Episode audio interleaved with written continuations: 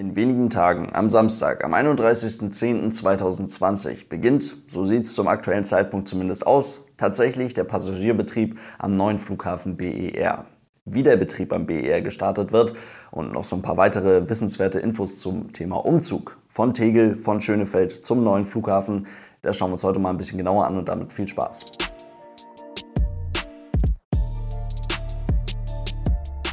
Und damit hallo und ganz herzlich willkommen. Ich hoffe, es geht euch gut. So im Groben und Ganzen sind bis jetzt tatsächlich schon eigentlich alle Vorbereitungen getroffen, um den Umzug vom Flughafen Tegel zum neuen Flughafen BER in der ersten Novemberwoche ohne größere Probleme durchzuziehen. Ich weiß, das muss beim Thema BER jetzt noch nicht so unbedingt was heißen. Da könnte sich auch eventuell noch mal kurzfristig was nach hinten verschieben. Aber tatsächlich ist man schon zu einem Großteil mit dem Umzug zum neuen Flughafen fertig. Also man ist schon drauf und dran, dieses Datum am 31.10. einzuhalten. Aber es bleibt eben der neue Hauptstadtflughafen und ich kann schon durchaus verstehen, wenn man da so ein bisschen skeptisch auf das Thema einzuhaltende Zeitrahmen guckt. Aber allein was die Planung angeht, war man zum irgendwann mal genannten Eröffnungstermin im Juni 2012 schon mal ähnlich weit wie heute. Es gab schon sehr konkrete Planungen zum Thema Umzug und das ist mittlerweile etwas mehr als acht Jahre her eigentlich schon vergleichbar mit dem Umzug des Flughafens Istanbul im April 2019 oder eben vergleichbar mit dem Umzug des Flughafens München im Jahr 1992. So hätte es eigentlich laufen sollen.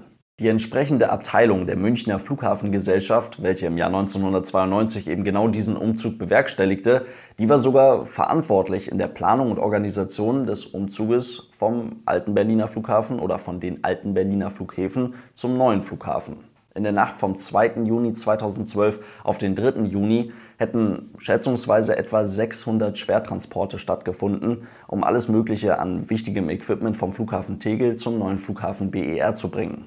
Alles, was man nicht bis zum letzten Moment in Tegel gebraucht hätte, hätte man schon vorher in schätzungsweise 2500 Lkw-Ladungen zum BER gebracht. Und auch der letzte Flug aus Tegel heraus stand mehr oder weniger fest, war schon konkret geplant. Am Abend des 2. Juni 2012 hätte gegen 23 Uhr eine Boeing 737-800 der Air Berlin den Flughafen Tegel als letztes Verkehrsflugzeug verlassen und wäre dann nach einem Rundflug über der Stadt am neuen Flughafen BER gelandet und hätte damit den Umzug perfekt machen sollen. Was ist daraus geworden? Nix. Air Berlin gibt es mittlerweile seit ziemlich genau drei Jahren nicht mehr. Die Fluggesellschaft hat den letzten Flug von München nach Tegel am 27. Oktober 2017 durchgeführt. Das ist gestern genau drei Jahre her. Und der Flughafen Tegel musste letztendlich nicht nur deutlich länger durchhalten, als man das damals vor etwas mehr als acht Jahren geplant hatte, sondern das Ding musste auch nochmal deutlich mehr Passagiere abfertigen, als man damals dachte. Im Jahr 2011, also in dem letzten vollen Jahr, in welchem der Flughafen Tegel laut damaligem Planungsstand in Betrieb sein sollte, wurden dort 17 Millionen Passagiere abgefertigt an einem Flughafen, der eigentlich eine Kapazität für 12 Millionen Passagiere hat. Im laut jetzigem Planungsstand letzten vollen Jahr, also im Jahr 2019, waren es in Tegel fast 25 Millionen Passagiere. Das ist so eine Zahl, die ist nicht so richtig greifbar, aber trotzdem spricht sie Bände über die Flughafensituation in der deutschen Hauptstadt. Aber Stichwort Air Berlin war eigentlich schon mal gar nicht schlecht. Das Verhältnis zwischen der ehemals zweitgrößten deutschen Fluggesellschaft und dem Flughafen, den man da irgendwo am Stadtrand von Berlin bauen wollte, das war eigentlich nie so richtig gut. Aber trotzdem war Air Berlin logischerweise wichtigster Partner für den BER und auch wichtigster Kunde für diesen Flughafen. Air Berlin war damals so richtig da, da ging es so richtig ab. Air Berlin ist im Jahr 2006 an die Börse gegangen, hat die DBA übernommen, hat die LTU übernommen mit ihren Langstreckenverbindungen und den Langstreckenflugzeugen. Bel Air und Niki kamen noch dazu. Germania wollte man übernehmen, das hat letztendlich nicht geklappt. Auch eine Übernahme der Condor scheiterte letztendlich dann auf dem letzten Meter. Eine Fusion mit TuiFly endete immerhin in der Übernahme des TuiFly Städtenetzwerkes, was zum damaligen Zeitpunkt echt üppig war mit knapp 120 Strecken, die dann alle zu Air Berlin gegangen sind. Air Berlin wurde damals zu dieser Zeit einfach innerhalb einer vergleichsweise kurzen Zeit riesig. Und das durch eine Übernahme nach der nächsten. Die Fluggesellschaft wurde somit zur damaligen Zeit die Nummer zwei in Deutschland hinter der Lufthansa und war am Flughafen Berlin-Tegel für mehr als jeden vierten Passagier verantwortlich. Und für diese aufstrebende Fluggesellschaft schien ein riesiger BER doch absolut perfekt. Air Berlin würde daraus nicht nur ein internationales Drehkreuz, sondern ganz einfach auch einen richtig großen Flughafen machen. Könnte man zumindest denken. Denn dafür war die Airline doch absolut perfekt. Sie trägt die Hauptstadt in ihrem Namen, sie betreibt innerdeutsche, innereuropäische Verbindungen, geschäftlich und touristisch gleichermaßen und sie hat Bock auf Langstrecke. Streng genommen war Air Berlin zu dem Zeitpunkt ja sogar die einzige Fluggesellschaft, die ein wirklich nennenswertes Langstreckenangebot aus Berlin heraus hätte aufbauen können.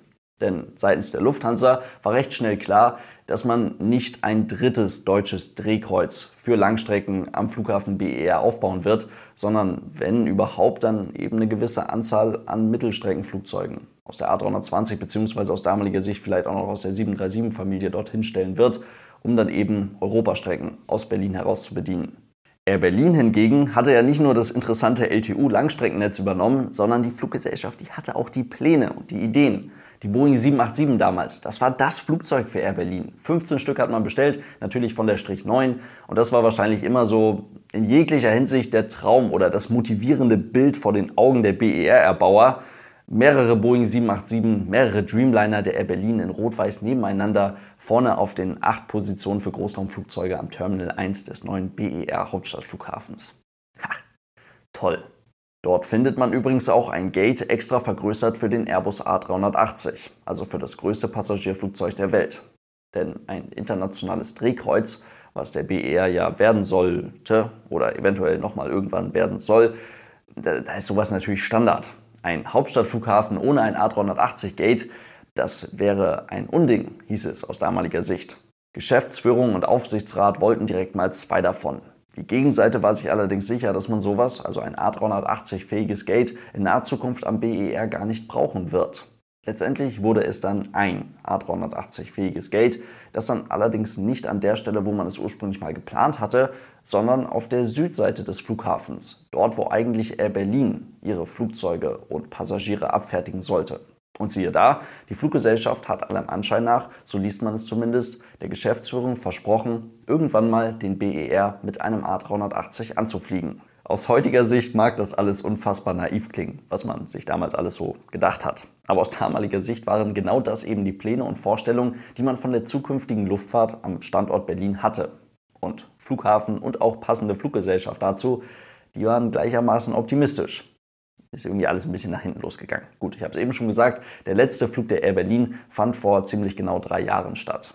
Die Fluggesellschaft war letztendlich weder in der Lage, sich wirklich eine Boeing 787 zu beschaffen, noch hat oder hätte sie einen Airbus A380 gefüllt. No. Die wichtigste Farbe am Flughafen Tegel, also am wichtigsten Flughafen der Stadt Berlin, änderte sich dann Anfang 2018 von Rot auf Orange. EasyJet hat übernommen und das auch innerdeutsch. Bis zuletzt waren jetzt fast 40 Flugzeuge der Airline in Berlin stationiert und viele Kabinenmitarbeiter und Piloten der ehemaligen Air Berlin konnten nach etwas hin und her die Airline wechseln, ohne ihren Standort oder ihren Heimatflughafen in Berlin dafür aufgeben zu müssen. Für die, bei denen das ohne größere Probleme geklappt hat, ist das eine vergleichsweise gute und komfortable Lösung. EasyJet gilt allgemein als guter und sicherer Arbeitgeber. Noch nie musste die Fluggesellschaft ein Geschäftsjahr mit Verlust abschließen. Das ändert sich jetzt allerdings alles aufgrund der aktuellen Krise.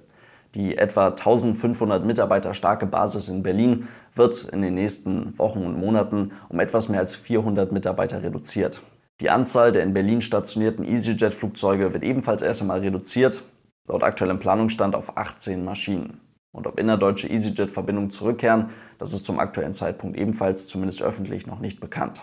Diese Krisensituation nimmt rein aus logistischer Perspektive erstmal natürlich eine ganze Menge Druck aus dem Umzug zum neuen Flughafen BER und sorgt tatsächlich dafür, dass erst einmal die Fluggesellschaft wichtigster Kunde am BER wird, die eigentlich in Berlin in den letzten Jahren gar nicht unbedingt so eine riesige Rolle gespielt hat. Und zwar die größte deutsche Fluggesellschaft Lufthansa. Zusammen mit EasyJet ist die Lufthansa also erst einmal wichtigster Kunde am BER und das alles eben in einer Zeit, in der sich der Flugverkehr allgemein eher in Grenzen hält. Geplant um 14 Uhr am 31. Oktober, also jetzt am Samstag, wird die LH 2020, ein Airbus aus München, als erstes Flugzeug nicht nur am BER landen, sondern dann auch am neuen Hauptgebäude am Terminal 1 abgefertigt werden. Alle anderen Flüge an diesem Tag bis dahin rollen erst einmal noch zum Terminal 5 des BER, das ist der mittlerweile geänderte Name des Flughafens Schönefeld. Und im Laufe des Samstages werden dann noch fünf weitere Maschinen am Terminal 1 von EasyJet dazukommen. Den ersten Abflug gibt es dann am 1. November 2020, Das wird dann, zumindest laut aktuellem Planungsstand um 6.45 Uhr, eine EasyJet-Maschine nach London Gatwick sein. Am 3. November werden dann erstmals Maschinen der Eurowings und der spanischen Vueling am neuen Flughafen BER landen und auch dort abgefertigt werden. Und am 4. November soll dann die Südbahn des Flughafens laut aktueller Planung um 10 Uhr mit einer Landung der Qatar Airways eröffnet werden.